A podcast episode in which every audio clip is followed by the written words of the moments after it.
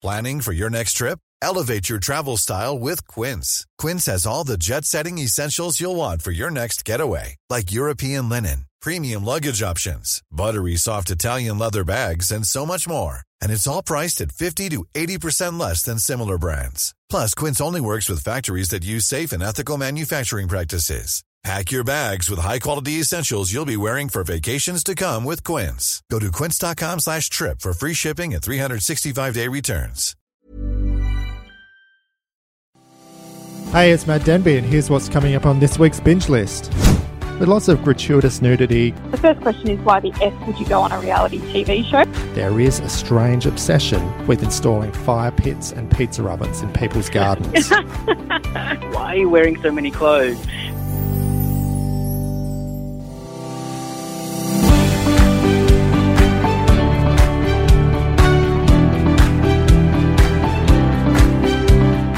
Welcome back to Binge List, your weekly guide to the best on TV. I'm your host, Matthew Denby, and joining me are Who Magazine's TV experts, Gavin Scott and Claire Rigdon, who's just back from holidays. Welcome back, guys. Hi. Hello. Now, we've got some great shows for you this week, so let's get straight into it. Going home can be tough for a lot of young people from fraught backgrounds, and that's exactly what's being faced by Camille Preaker, played by Amy Adams in Showcase's new miniseries, Sharp Objects. She's a big city reporter who has been sent against her will to a small rural town to investigate some very disturbing crimes. And what she meets there, especially in her own family home, proves she's definitely right to be feeling on the edge. This one's really atmospheric and even dreamlike, and we've got a really intriguing mystery to kick things off with, with two girls missing. What did you think, Gavin? The crime at the centre of this show uh, is one of those small town crimes that doesn't get that much attention. You know, these horrible things that happen in small town USA everywhere. But a newspaper editor picks up on it and sends Camille down to cover it.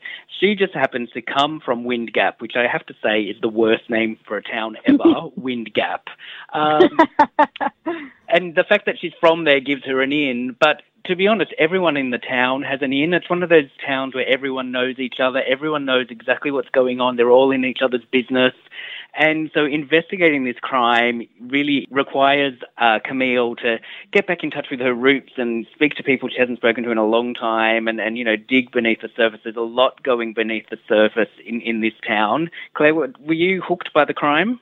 Oh, I was hooked by everything about this right from the get go. Um, interestingly, yesterday I read some news report that said uh, everybody can forget every other performance this year and just hand the Best Actress Emmy to uh, Amy Adams, who is plays the central role. And I totally agree.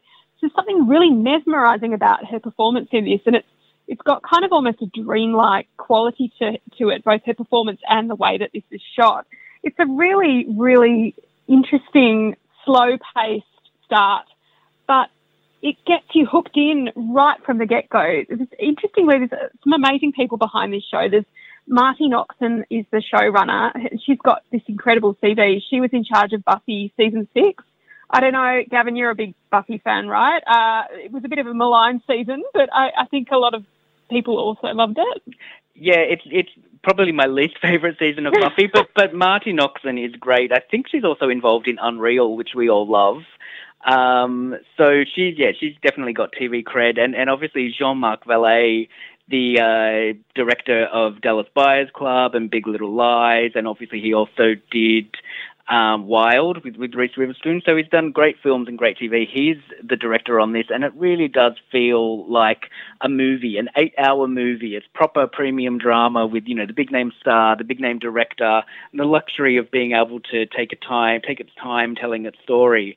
Um, Matt, I know you're a fan as well, aren't you? Yeah, yeah, I really enjoyed this a lot, and I think part of the thrill is this is sort of emerging backstory that starts to develop in the first episode, where Camille goes home to the family home, and my God, straight away this tension with the mother. The mother is extremely neurotic, extremely controlling, very sort of disturbing character, and you know that this whole relationship between her and Camille is going to erupt as the story goes along, don't you, Claire? Oh, absolutely. And she's played by Patricia Clarkson, who is one of my favourite actors, um, American actors. Uh, most recently, I was obsessed with her performance in House of Cards. She uh, pops up in the most recent season, and um, it looks like she'll probably have quite a big role in, in the rebooted season with um, that's coming out soon. But she's amazing. Uh, this, this whole cast is great. Um, there's, there's also um, an Australian actress who plays uh, Patricia Clarkson's other daughter, who's this really, really interesting character. I've forgotten her name. Can anyone remember? She's ex Home and Away. Anyway. Eliza Scanlen, I believe. Yeah, yeah, that's right. She is um, incredible, and she's got quite a challenging character to play. So when we first meet um, this other daughter in episode one, she is essentially has sort of like two personalities. There's the one that she plays up for her mum, which is like good girl kind of character, and the other is she's sort of re- got this rebellious streak that she hides from her mum that Amy Adams' character kind of sees play out. So it's very layered. I think all the, the performances in this are layered. Interestingly, Danny Castellano from the Mindy Project pops up. Who's uh, who's the guy that plays him?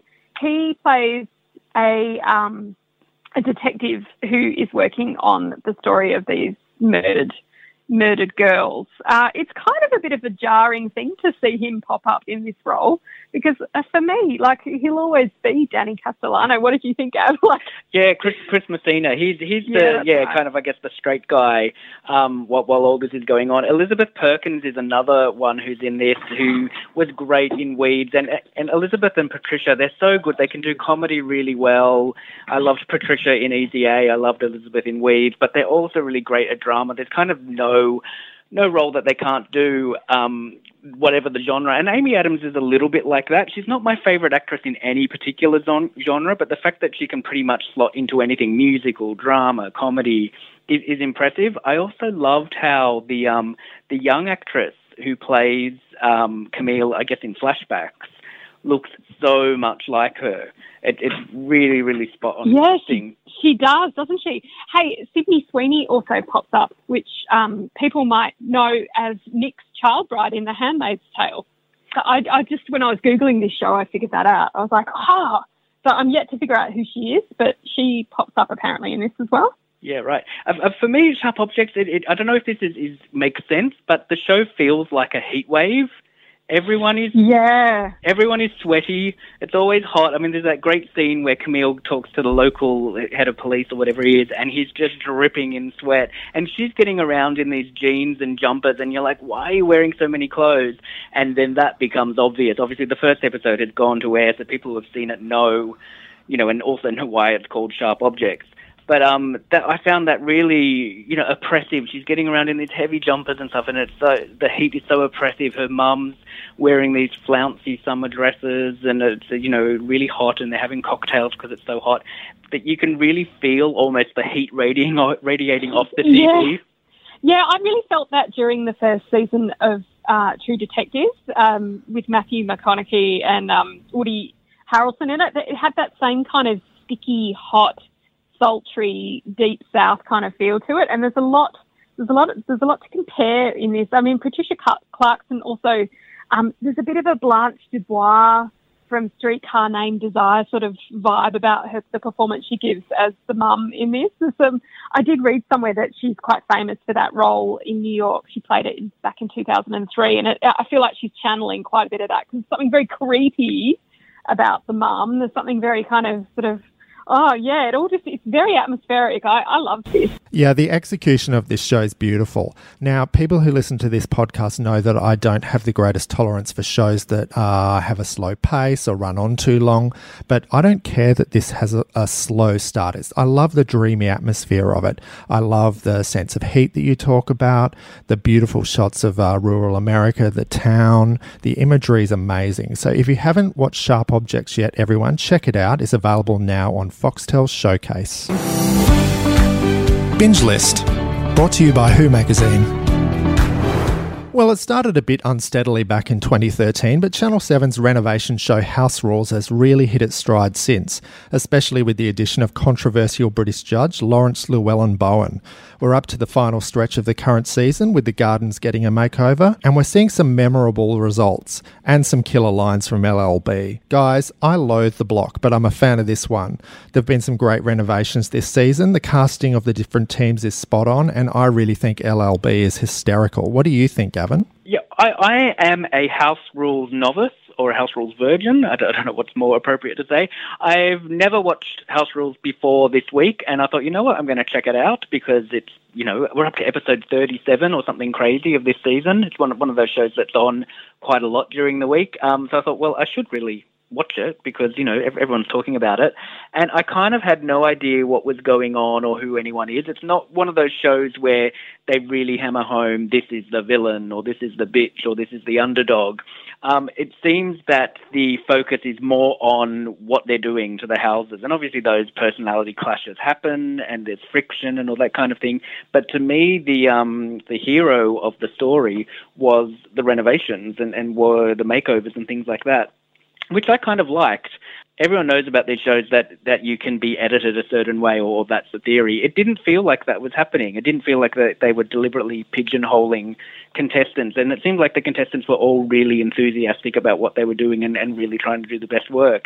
Claire, what do you think of House Rules? It was a lot kind of gentler and easier to watch than I thought that it might be. I thought there might be a lot more kind of drama and, yeah, character pigeonholing. But the thing that really struck me about this show as a sort of first time viewer was how approachable the Renos feel. Like, you know, in some of these other um, shows, you, you, kind of feel they're a little bit out of your price range. You know, the budgets that they're working with are astronomical. The houses that they're doing are often multi-million dollar properties, whereas this kind of felt like the kind of thing you could do with a trip to Adairs and a couple of bucks at Kmart. Like, it might be overstretching a little bit. I mean, obviously the one the episode I watched, they were creating some kind of Fabo bar in in the back of a farm building, you know, like which is just totally unrealistic for most of us who live in tiny apartments and houses. Like the idea that you could create a, a little pub in your backyard is hilarious to me. But you know, if you had a bit of money and and little bit of time on your hands, you could actually use this show and sort of as a as a practical instruction on how to actually do these little reno projects. What do you reckon, Gav? Am I is that why you like this show? The makeovers and, and the renos are, are, yeah, clearly the best bit. I don't know that I'd actually want any of these shows, or specifically House Rules in this case, touching my house or backyard. So I'm a little bit worried. Not not that I don't think they they you know, oh. would take responsibility and all that kind of stuff, but I am a bit of a control freak, and I don't know that I would want people who are, I guess, competing with me coming in and changing this and changing that, and I'd be worried about the time factor and whether they do a job that I could then live with, or whether I'd just have to go and, and undo it and all and things like that. But Matt, is, is that ever an issue on the show? Do, do people really worry about the makeovers and, and uh, things like that? Are, are, they there to stay, or are they kind of just for the show? It depends on who's doing the renovations, because sometimes on this show people do fall out and they take the renovations that their competitors do quite personally, and sometimes that's fair enough. I think there's been some great drama over the years on this show. Some people really do clash. The casting generally is fantastic, though, on this show. Kim and Michelle, the mother and daughter team, make great TV. They've had some fantastic moments so far. And as you say, the makeovers really do act as the bedrock for this show. They're what make it so popular. The only thing I will say is that with House Rules, much like uh, many other renovation shows, there is a strange obsession with installing fire pits and pizza ovens in people's gardens.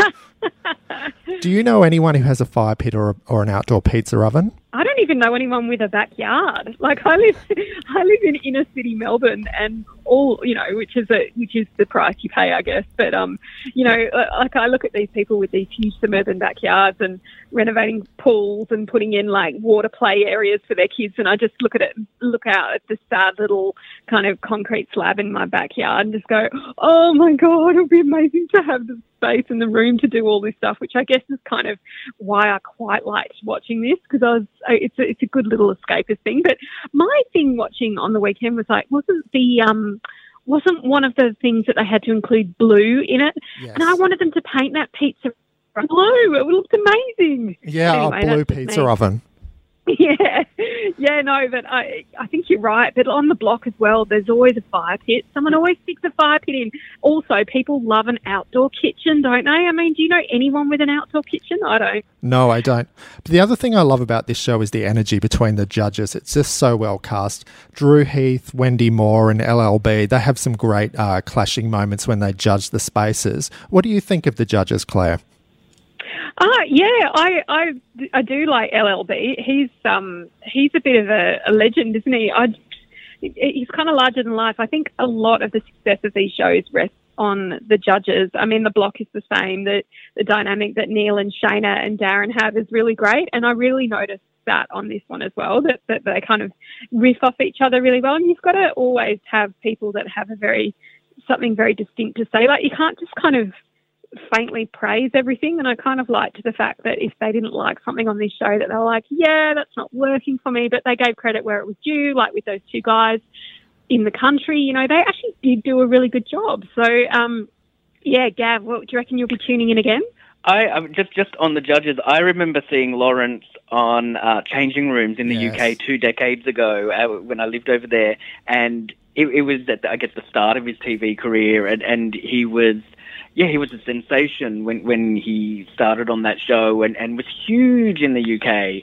Um, and so it's really interesting that, that he's managed to, to spin that out for, for 20 years, basically. And yeah. I guess that goes to the fact that he's, he does know what he's talking about. He is good TV, that kind of thing. I mean, you wouldn't have a career this long in, in the fickle world of reality TV if you didn't know what you were talking about um, and you weren't good at talking about it. So, um, so that's so that's yeah, it, it's good to see him all these years later doing that. Um, yeah, would I tune in again? I mean, uh, like you, Claire, it is a big time commitment this show, but I must say I was pleasantly surprised by House Rules. I instantly dismiss a lot of these, you know, Monday, Tuesday, Wednesday, Thursday shows just because I'm like, oh gosh, I, I just don't have the time, and also, am I going to care enough? But this one I didn't mind because you know I have a house and I would like to do things to my house, and so you get some ideas. Matt, what about you? Yeah, I love it. I watch it uh, every week. I think it's a really fantastic show. I advise you to watch it if you've never watched it before. Check out House Rules. It's currently screening on 7 and available to view on 7 Plus. TV News. It's TV news time and trust us, the ABC is going to be making headlines with the return of its compelling Q&A show You Can't Ask That. This program, which allows marginalised groups the chance to answer questions sent in by the public, has been a cult hit on iView for a long time now and the latest series is really going to have people talking. We start off with a very confronting episode about victims of sexual assault, and then we move on to light affair with former reality show contestants telling all. Except that particular episode really isn't as light as you might expect, with some revelations that are quite shocking. Claire, I know you love this show as much as I do. I absolutely adore this show, and I'm so pleased that it's been nominated for a Logie. And um, yeah, look, it's it's it's a very interesting concept where members of the general public submit questions on topics and then they get people to honestly sit down and answer them. There's something very raw about it, especially in some of the heavier episodes. For example, the first episode back is all um, about sexual assault, and they are asking people who have experienced it to answer questions, and they're filming their responses. And I have to admit, uh, I couldn't actually get through this episode. I found it extremely traumatic to listen to, which I guess is the point. It's very confronting and it's going to get people talking. But um, yeah, one of the problems I had with it was some of the questions that they were asking these people. Um, you know, like who was sending those in? Matt, did you feel the same way? Yeah, it's quite shocking and confronting because every horrible victim blaming question you've ever heard asked of a sexual assault victim gets asked in this episode. It's very, very confronting. Who actually would type something in and send it off like this? It's just appalling. But to their credit, uh, the survivors of sexual abuse featured here handle it extremely well, and they shame the people who ask these questions by telling the truth and busting these ridiculous myths that still persist about people who've been sexually assaulted. What did you think, Gavin? Yeah, I, I think it's interesting what you would say about you know who would ask this question, um, and the show reminds me kind of that of that uh, segment on one of the late night shows, American late night shows, celebs reading mean tweets. Yeah. Where celebrities read the things people have tweeted at them, and, and again, they're awful and, and insulting and things like that. And I think it, both that segment and this show does a very good job of exposing that and going, okay, people are asking this. People possibly shouldn't be asking this, but they are. All right, let's answer it. Let's address it. Let's demystify this whole thing. Let's actually deal with this in a constructive way. Let's um, not give them the power. Let, let's own it and, and give us yeah. the, uh, give us the power by answering it and going, okay, you want to know? Here's your answer. Next. Yeah. And yeah. I think that I think that's really good. Um, it, it's great to open dialogue about you know quote unquote marginalised segments of Australian society. That that's the word that the show uses, not me. Um, and you know demystifies things about minorities for mainstream Australia. Of course, I'd say ABC viewers are probably already quite enlightened, so I'd like to see you know all sorts of people who don't normally tune into ABC shows um, watching this because I think it, it'd be great for you know everyone in Australia to, to see this kind of show and have a dialogue about these kind of issues that, that are raised. What Yeah. do you think, Matt? Yeah, yeah, it's an amazing show. I found it by accident just by um, running through iView one time last year, and I just binged the whole series. It's incredibly compelling stuff, and it's great to hear people who don't get to speak uh, taking a platform and uh, telling their, their truth to the world. I think that this show deserves every credit that it's got so far. I think it's amazing. Um, the sexual assault episode, yes, compulsory viewing. Um, but it does also tackle some subjects that are a bit more trivial and a bit more silly. Claire, there's the second episode about uh, reality TV graduates. Tell us all about that. Yeah, this one was really interesting. I mean, you've got a selection of people who have appeared on reality TV over years. You've got way back, uh, you've got way back in the day, Sara-Marie of the Bunny Ears fame from Big Brother. You've got Mick Donaher, who you could argue is the originator of, of the genre through Sylvania Waters. Ryan Jones from The Bachelorette. You've got Lauren from MKR. Rob Mills from Australian Idol.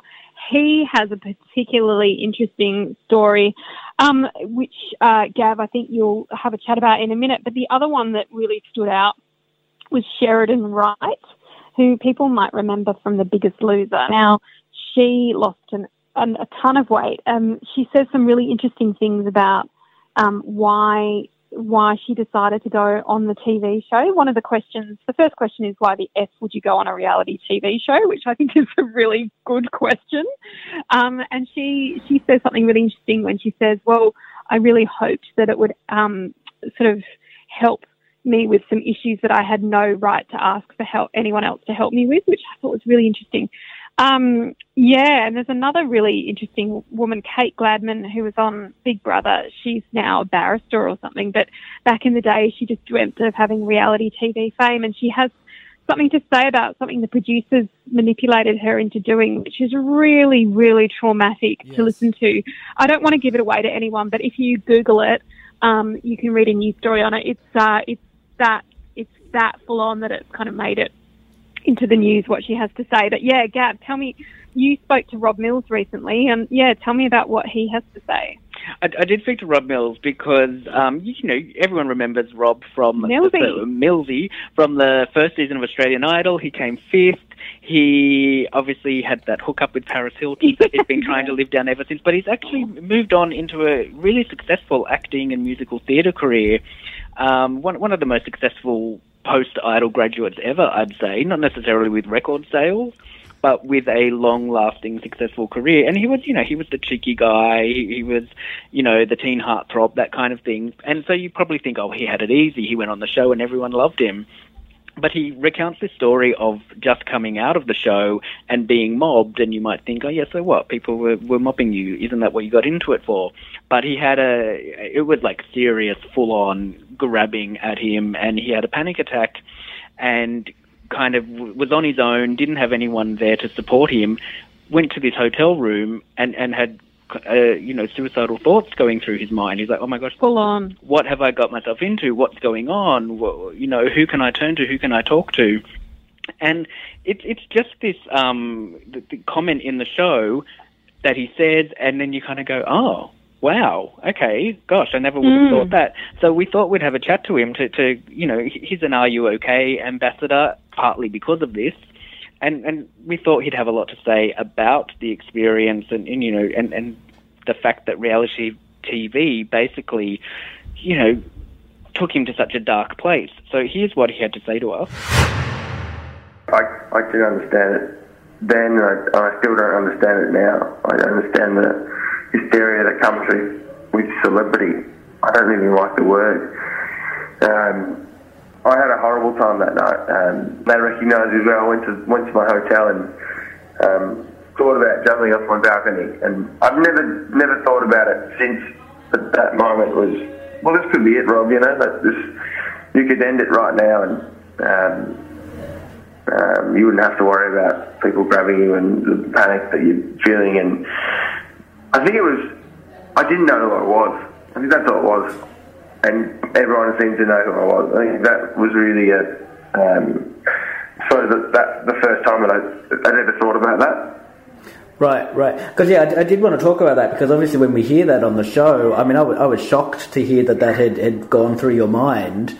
Oh, mate, it was a, it was a, um, it was, a, it was a split second um, thought that I'll never forget. Um, that weighs heavily on my, um, yeah, on my being. I'm an ambassador for Are You OK Day now because of, um, because of that moment, uh, and because of. Um, um, other things I've gone through in, in, in my life that um, I feel like you need to be surrounded by people who who, who, who give a shit about you, like who actually care and yeah, and can ask if you're okay and be there to listen. And and I do so for my friends as well. Um, but yeah, that that moment was um, terrifying. I was most certainly not okay, and I felt like I didn't have anyone yeah, so that was part of my chat with Rob. You can read more for, about that in this week's Who magazine. But it was yeah, it was definitely interesting talking to him and the way he's moved on from the show. I mean, you might not think of reality stars as marginalised Australians, but the episode really does allow mm. people who are famous for being famous in many cases to, to answer their critics and discuss the experience. And you should um, maybe rethink what you assume about the experience. You might think, oh yeah, it's yeah. fun and it's great, but yeah, it's not always. So, um, so Matt, it's it's kind of sobering viewing in some ways. It is, it is, but it's also compulsory viewing. And you can see you can't ask that on the ABC and on iView. And if you or anyone you know is having problems, contact Lifeline on 13 11 14. To binge or not to binge? That's the question. Gavin, you've been watching Get Shorty on Stan. I have, I have. That's right. It's another reboot. You'd probably recognise the name Get Shorty from either the original book by Elmore Leonard or the movie from 1995, which had John Travolta and Danny DeVito in it. Um, but this isn't a straight remake. Uh, like the TV adaptation of Fargo, it takes the spirit of those original stories and spins it into something new. It's similarly themed, but it's a new, fresh take on the idea. In this incarnation of Get Shorty, Chris O'Dowd plays Miles Daly. He's a member of a crime syndicate. He's one of those guys who gets sent out to, you know, hold people at gunpoint and, and take their money. He might kill them, he might not. Um, but his job, understandably, cost him his family. He had, he had a wife and a daughter, um, and they've moved on. They, they've moved away from him because they don't like the idea of him doing the work that he does. And so he kind of thinks, all right, if I change my job, I'll get my family back, even though his wife has pretty much well and truly moved on. She's got a new boyfriend. Um, but you know, Miles is stuck in this idea that if all if all he does is change the job he does, he'll get them back. So he decides to get into the movie business, as you do. He gets hold of a script in kind of unexpected circumstances. Let's just say it involves, uh, you know, a gunshot and some blood. And he takes the script and zeroes in on producer Rick Moreweather, who's played by Ray Romano. And uh, Rick isn't some big shot Hollywood producer. He specializes in direct to DVD fare, but you know he's the only guy that Miles can get in the door with. So he says that if Rick will provide him with an in to Hollywood and advise him how to produce the movie, he'll do everything else, including convincing his crime boss to bankroll the project. So that's the premise for this story about a criminal trying to break into the movie business. And it's, I mean, it's really fun. There are some fun scenes of Miles going about his job, turning up to heavy people and rough them off and hold, hold them at uh, gunpoint while he takes a call from LA and strategizes about the script he has. You know, he's holding someone at gunpoint and go and taking a call with a producer. And it's also one of those shows where the killing and violence often takes a back seat. They'll be playing out in the background while characters are having amusing conversations or are otherwise preoccupied with their own concerns. And in the background behind them, you see someone tied mm-hmm. up bouncing out of a burning house, things like that. Uh, you know, the criminals are very blasé about the job they have. For them, it really is a job. Um, so I quite liked it. I, I wasn't sure what to expect. I didn't see the original movie, but this is, you know, there are different characters in, in this. It, it is a completely different beast. So yeah, if you like that kind of Fargo, justified, you know, crime with a bit of a twist, with a bit of an angle, I would say give this a try and binge. Sounds really interesting, Gavin. If you want to watch Get Shorty, check it out on Stan. It's time for this week's Hidden Gem. This week's Hidden Gem is Snowfall, which is available on Foxtel Showcase, and I've given it a go. This one deals with the dawn of the crack cocaine crisis in 80s LA, which is shown making its mark across different strata of society, from the small time dealer to the top of the game. Street hustler Franklin enters the cocaine game after a chance encounter that changes his life, and lots of other people's lives too. In fact, LA would never be the same again. In the first episode, we go from the streets of South Central to a wealthy white cocaine and sex party, with lots of gratuitous nudity, group sex, and coke being blown up someone's bum with a straw. this really showcases the decadence at the top of the social strata before the effects of the drugs business inevitably starts descending downwards, laying waste to neighbourhoods and to lives. I think we can guess that the punishments will be unevenly distributed, though. This show has a nice sense of time and place, but the illusions aren't as gratuitous and in your face as they perhaps were in shows like Stranger Things and Glow. It's nicely done with some good performances and social commentary, and it will definitely hold your attention. Claire, does that sound good to you? Yeah, that sounds really, really interesting. Anything set during that time period, I, I, am sort of instantly drawn to. I don't know if it's because it's the time that I grew up in, but uh, I can honestly say that my my childhood is very different from what you're describing. But yeah, it sounds sounds really gritty and good. I'm going to check it out. It's good viewing. Now, if you're interested in watching Snowfall, check it out on Showcase. Well, that brings us to the end of another binge list. We'd love to hear your feedback, so please get in contact via Twitter. Check out Mr. Matt Denby, that's me. I am Claire and Gavin Scott99. We'll see you next week, and in the meantime, happy viewing. Bye. Bye.